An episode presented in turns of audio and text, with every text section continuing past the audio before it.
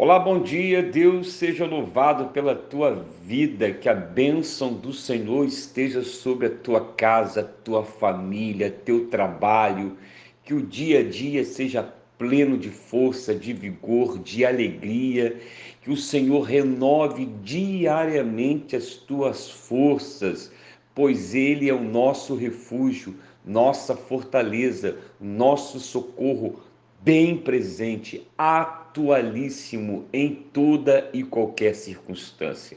Hoje é dia 24 de novembro de 2020, o dia que o Senhor fez e já decidiu nos abençoar nas regiões celestiais. Então, que haja plena cura, plena saúde, plena vida sobre você, sobre toda a sua casa. A palavra de, do Senhor em 2 Coríntios, capítulo 4, versículo 7 em diante, diz: Temos, porém, este tesouro em vasos de barro, para demonstrar que este poder que a tudo excede provém de Deus e não de nós mesmos.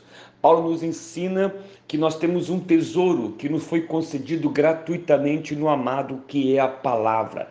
A palavra é a razão de todas as coisas. Por isso eu vos digo: dê continuamente razão à palavra de Jesus, e a graça e o entendimento excederá em muito no teu coração.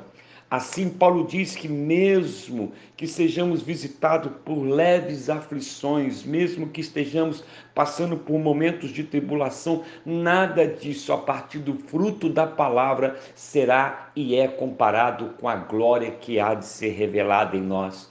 Mesmo que no dia a dia o nosso homem, o nosso ser interior, nosso ser exterior, perdão, ele se corrompa, porque ele caminha para o desfalecimento, ele diz, mesmo assim, dia a dia, o nosso homem, o nosso ser interior se renova nele, porque ele é a nossa esperança, nele nós temos pleno vigor, nele nós temos a plena vitória.